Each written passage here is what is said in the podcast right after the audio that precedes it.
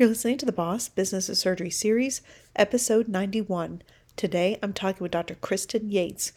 We talk about rebelling against the burnout culture that we learn as physicians. It's a great episode. And burnout is not the only problem that we face.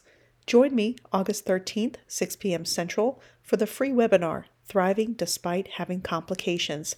Head to bosssurgery.com to register. Welcome, surgeons. Residency didn't teach us everything we needed to learn to be a successful surgeon. While we spent our time caring for patients and learning how to operate, we didn't learn how to advocate for ourselves or navigate our career.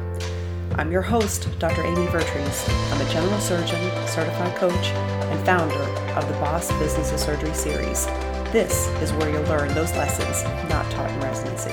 Welcome back. This is a conversation that's been in the works for about a year. Dr. Yates and I have been trying to coordinate our schedules for a long time. We both are surgeons and doing stuff at the same time and also working on our own podcasts and things like that. And she's working on her book as well. So it's taken a long time for us to get together, but I'm so glad that she's here now. So Dr. Kristen Yates is the rebel physician. She is an OBGYN who is helping us get out of our own way too. She's got lots of great and information. So I'm really excited that she's here. But first, Dr. Yates, tell us a little bit about yourself. Thank you. Yeah, I was just thinking, I'm so excited to finally be having this conversation with you. So thank you for having me. So I am an OBGYN physician and I graduated from residency back in 2016. And I have at my my burnout journey started right away basically and my issue i got all in imposter syndrome self-doubt didn't think i was enough felt nervous about everything found coaching became a coach burned out again because i brought that same hustle culture to my coaching business and going through my own spiritual journey personal development journey. And as i've done that realized that the last job i have didn't quite fit. So i've gone through a bunch of different transformations over the last five or six years. I live in georgia now work full time as a physician still. I have four kids, just had my fourth kid about two months ago, and just loving my new job and spending time with my family and dealing with this Georgia heat. so take me through this journey of going from one job to another because i know that you mentioned that this was on paper a terrible decision but clearly there was some reason for it take us through that yeah a totally totally terrible decision so it was it was I'll try to hit the high points. It was maybe about two years in the making. I was part owner of my private practice since like 2018. And then this is the job, same job I had from residency. And as I was changing, really re- realizing how much I loved coaching and doing retreats and things outside of medicine, I was just tired all the time. And it was hard because as an owner of this practice and all the quote unquote things that you should do as a doctor was taking up a lot of my time but then my my nights and weekends were doing things that I really loved that really filled my cup. And it was overwhelming. I felt this huge burden to be everything to everyone. And then my family was getting not much of what was left of me and I was just exhausted. And slowly over time I realized that something in my medicine job needed to change. I needed to change my hours. I needed to go part-time. Something had to change. And initially, being an owner, it was possible to make little changes here and there. Couldn't really go part time. It's not what we needed. And I was really worried about not letting my partners down. I was in that whole mindset of everyone else mattered more than me, basically. And eventually came to a head about a year and a half ago. And I just, we were getting acquired by the hospital across the street. And that was four years in the making. And it finally was happening. And there were all these promises made about how my schedule could be different, but then they weren't willing to negotiate with me to go part time or really change anything. So it was just, it was very disappointing, but I made the decision to sign on with the hospital. Basically, I felt like I had to for the sake of my partners and our practice. So, anyway, I signed on for 16 months, a 16 month contract. And then a week later, I just had this gut feeling that I had to quit. And which was the worst time to do that. I had just signed a contract. I just told my partners I could hang on for another 16 months and then figure out something after that. And I just knew the universe, God, was something told me that it was time now. And I had been fighting it for a long time. Like, saying, no, it's not logical to do that. I cannot quit my job right now. I have to keep going. It doesn't make sense. We need money. I'm the only, I'm the sole breadwinner for my family. I can't take any risks like that. And it became physically taxing. I was always in pain, headaches, always tired. It just became really clear that I had to quit. So eventually I just said, fine, I surrender. I surrender to whatever, to what must be, and I quit. And I gave four month notice. And this was back in May of 2022. I think that there's a really good point in there too, like that thought that comes up, like every everyone else is more important than me. Yeah. And you know, when that thought comes up to us, there's something internally that says, "Oh no, I don't think so." Yeah. And that's usually where we go against what seems logical because what what is logical is giving everything to everybody at the sacrifice of ourselves you know mm-hmm. that that's basically what we've been trained to do so when you have this insight that everyone else is more important than me and we internally reject that and that's typically where like the physical symptoms come in is as we try to fight all that very obvious this can't go on anymore that's when we make decisions that seem illogical but when you think about it are actually quite logical mm-hmm. Absolutely. And I think what was the turning point for me when I realized that, like, what am I doing? What am I doing putting everyone else's needs above my own and completely wearing myself out? Is I asked myself, like, if I had six months to live, what would my life look like? What decision would I make if I knew that I only had this much time left on this earth? And it sounds kind of morbid, but this is actually my secret weapon now. It really makes me appreciate life and it makes it very clear what my, what my values are. And when I asked myself that and I realized my life that I was living at that point looked nothing like how I would spend the last six months on earth if I knew I only had six months, then it became so clear. It's like, then why aren't I doing that?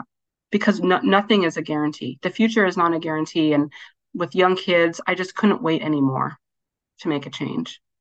I can imagine. So, having gone through this yourself, how did you start to realize, or when did you start to realize this was the right decision for you?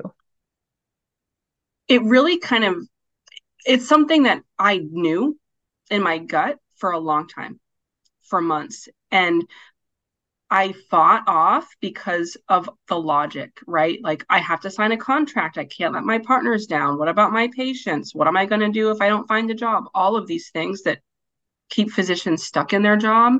So it is something that I knew uh, in my gut that was that I needed to do. I was just fighting it. And it got to the point where it, I couldn't go on like that by ignoring the logic. So I probably knew 6 months before then that I had to leave, but I pushed it off and pushed it off until it was even a worse time and I had just signed a contract and I was going to be held accountable for that. But I wouldn't change a thing. That was the best decision I've ever made. And it kind of, I don't know if if you have like any spiritual beliefs, but I have like a spirit animal. it's like a totem and it's a dolphin. And I got to this point, which sounds so silly. I got to this point where I was like so desperate for what to do next. I put it out into the universe. I said, just give me a sign. I need a sign to like, what do I do? And literally the next morning, I saw all of these dolphins that telling me that it was time to quit. And that was it. As, as silly as that sounds, I just knew that I couldn't go on fighting it anymore. And you said it best. I mean, we already know the right answer. A lot of people come to me like, help me with this decision. I'm like, you already know the decision. Yeah. You know, we, we really do. And and I think that it's the lack of trust in ourself and our ability to make decisions and the authority that we inherently have to make the decisions are the things that we're fighting.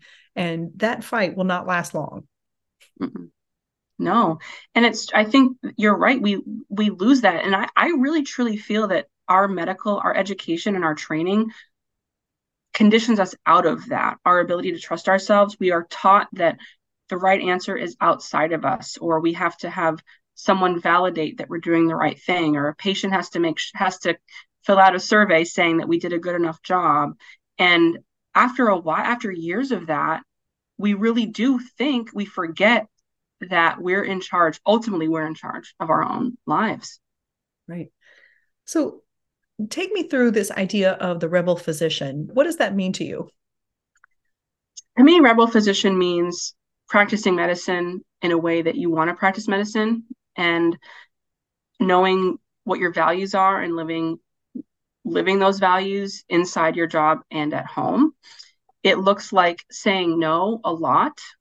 It looks like realizing that you as a person have a purpose in this lifetime And that purpose can be an outlet of that purpose can be your job as a physician, but your job as a physician is not everything you have to offer the world. We are bigger than that. Being a doctor is just one aspect of our identity and not the whole identity. So I call it rebel physician because it is rebellious to to think that in medicine. We are taught that our patients get us 100% of the time and our job is our priority and we have to work and work and work until we're exhausted. And then you should be proud of how many patients you can see and you should be proud of you could you sit up for 24 hours and you did surgery all night and all of these things that don't make sense.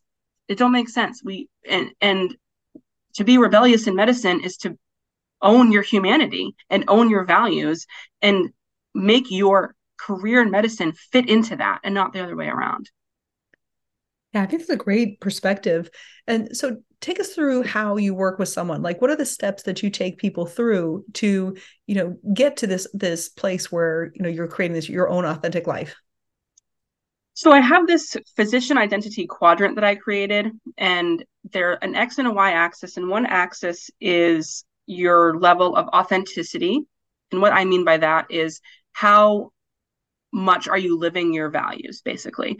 And the other axis is your level of non-attachment. And what that means is how attached are you to your identity as a doctor? And how attached to you are are you to your job for your own self value and self worth and the more non-attached you are meaning i'm i know that i'm more than my degree and my job doesn't control me and the more authentic you are living, meaning you have boundaries, you say no, you know what your values are and you live them, then you go from what's what I call a suffering physician, which is low authenticity, high attachment, to rebel physician, which is the opposite, non-attachment and authenticity. And then other two quadrants are wandering physician and stuck physician, but most of us are suffering, meaning we we don't feel valued unless someone tells us we're valued. We don't feel like we're enough unless we're a good enough doctor. And we don't know who we would be outside of medicine. So, from that place of suffering physician, we we look at what are the what are your values? What are your top five values as a human? Let's look at what they are. Are they play, family, travel, whatever, whatever they are, right? You have values that your job has made you forget. And then we look at a, your dream and we all have a dream. Some maybe it looks like i want to set up a hospital in a third world country or i really want to bring in acupuncture into my pain practice or something like that. There's a dream there. Or i want to go and create a business that is that makes makeup. It doesn't really matter. We all have that but we what we don't have the time or the energy to focus on it. So what are the values? What's your dream that you've never said out loud because most of us haven't? And then we ask what are the obstacles right now in your life that are preventing you from achieving that dream? And the obstacles actually create the roadmap that we need to get from suffering to rebel. And then we work through those steps basically. What are the most common obstacles that you see? Reliance on external validation, meaning if I do something that someone doesn't agree with, that might mean that I'm not good enough. I don't want to disappoint my patients. What will my employer think? External validation, fear, fear in many uh, forms, fear of failure, fear of rejection, fear, fear of getting fired, fear of judgment from their colleagues and peers. Those are two of the most common ones. And then this deep dread and concern that I don't know who I am. If I'm not a doctor, I spent all of this time learning how to be a doctor, and I don't want to throw that all away, quote unquote, throw it all away.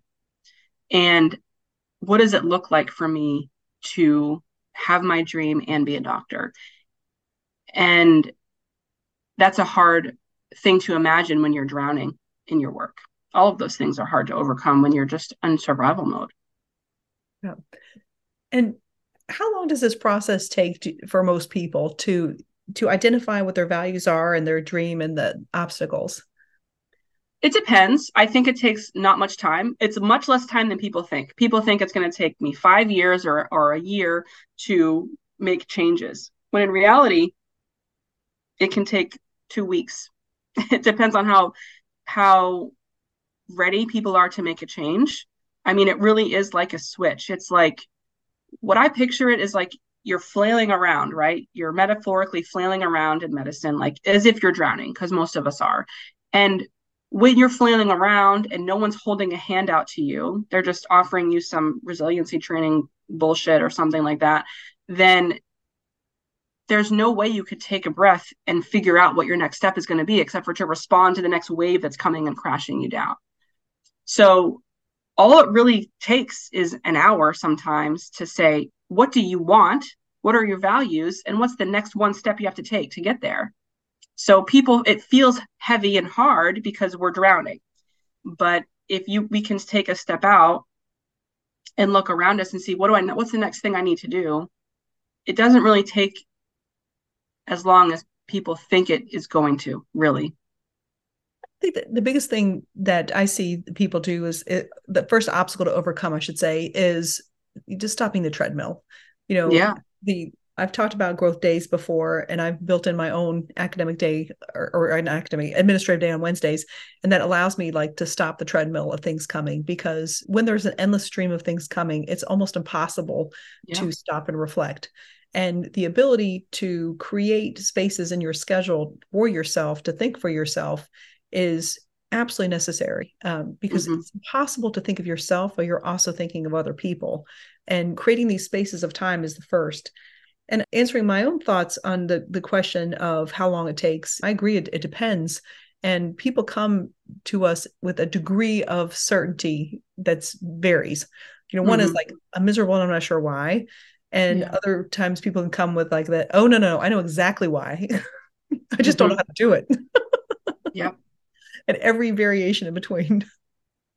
Absolutely. And I think, I don't know if you found the same thing, Amy, but what I found is that we have just it's almost like this learned helpless helplessness right? Like people forget that they are actually in charge of their own life and their own destiny. And it really just takes someone to be like to remind them like you are in control here. You hmm. are in control and what's preventing you from believing that and let's deal with those things right and for most physicians unfortunately safety is a huge aspect of that. Like, I don't feel safe in my job. I'm worried I'm going to get fired. I'm worried I'm going to make a mistake. I'm worried that I'm not enough. So let's let's ground ourselves in some safety 1st mm-hmm. and then go from there. And you can't really feel in control and, and in your power without feeling safe first. But luckily, for most of us, we can we can create that safety within us. Yes, I think the, the very first thing for establishing safety is realizing that we are the creators of all this that when we shift out of reacting mode, like for example, mm-hmm. you know, growth days are a good way to do this of saying, like, you know what, next Thursday, I am not going to do anything. Yeah. I have to move patients, gonna have to do things. And I know some systems are very a little bit challenging in that respect, but I think that if we are compelling enough, we can create these spaces and time for us. I just actually posted this in the Facebook group about creating growth days. And someone's like, Well, I can't in July because I'm all booked. I was like, That's not mm-hmm. the point. The point is you look at the day, it's like, I'm moving everything on this date. This date is not no longer designated for seeing patients or going to the meetings. Like this day is now mine. And the ability to look at this and sort of stake your claim rather than wait for a spot to open is how we start becoming you know creators of our time where we start to create the space where it's possible because no one is actually going to create that space for us exactly they're just going to take more of your space if you're going to keep giving it to them. And that's why I love starting with values and a really interesting and sometimes confronting exercise is to take a look at the values. I have my clients do this and I recommend everyone do this. Let's look at your values and let's look at your 30 day schedule from last month. And what percentage of the time did you spend like does it correlate? Does your the time activities the, the activities you spent time on correlate with your core values. And when I did, did this exercise a few years ago, I was I was like, oh my gosh, it doesn't. There's no correlation here because I was constantly reacting to what other people wanted for me instead of what I wanted for me.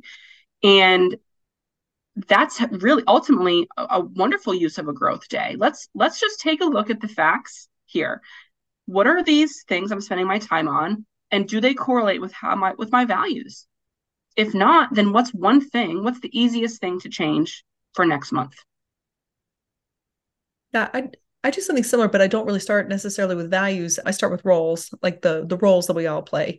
You yeah. know, surgeon, mother, daughter, sister, friend, you know, things like that. And these roles like shift and change over time. But when you really elaborate the roles that you're playing now, and I think I t- tend to request limiting it to six in a six month time frame. Mm-hmm. You know, like what are the, the six big roles that we're going to be playing? It's fun to watch how no one picks themselves.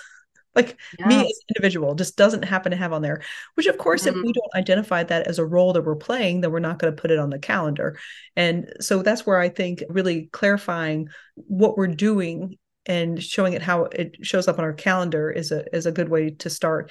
And not judging ourselves if a role takes more. Like sometimes my role as an individual needs more space than my role as a surgeon. I could still mm-hmm. go and do the cases and do the clinic but and i mean that's all it gets for me in this week. And the, the rest of the time i'm doing other things for myself and things like that is clarifying what the roles are and that they vary over time and asking myself like what does this role have to offer me and what do I mm-hmm. have to offer this role is a really great way to clarify why we're doing some things and do we want to keep this role?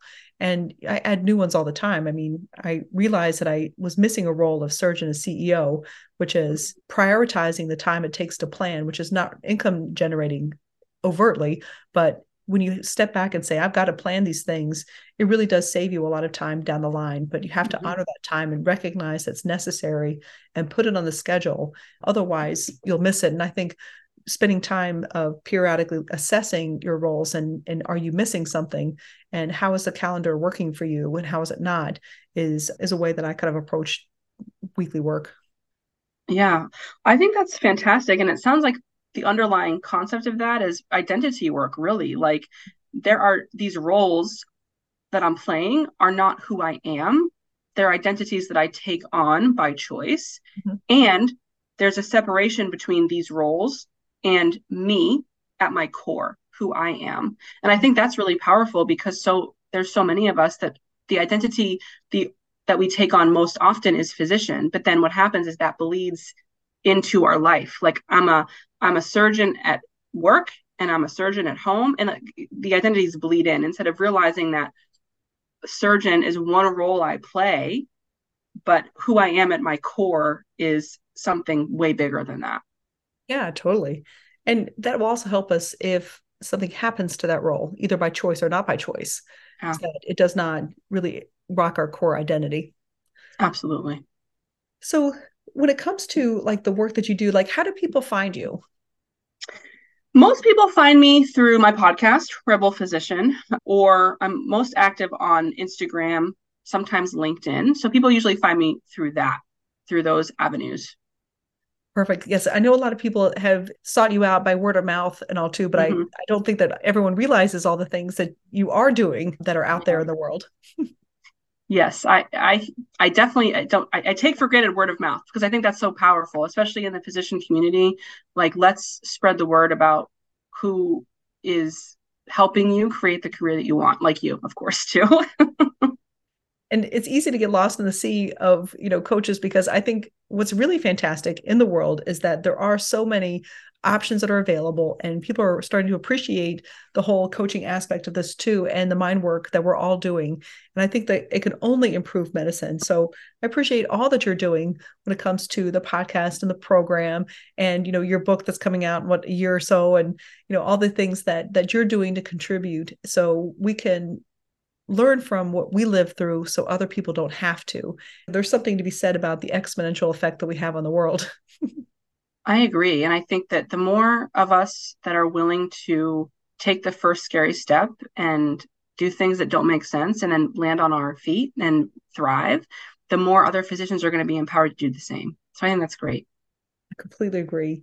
Well, Dr. Yates, thank you so much for coming on. I really appreciate it. And I hope everyone checks out the Rebel Physician podcast for and works with you so they can kind of get out of their own way as well. Thank you so much. For more information on the Boss Business of Surgery series, go to bosssurgery.com.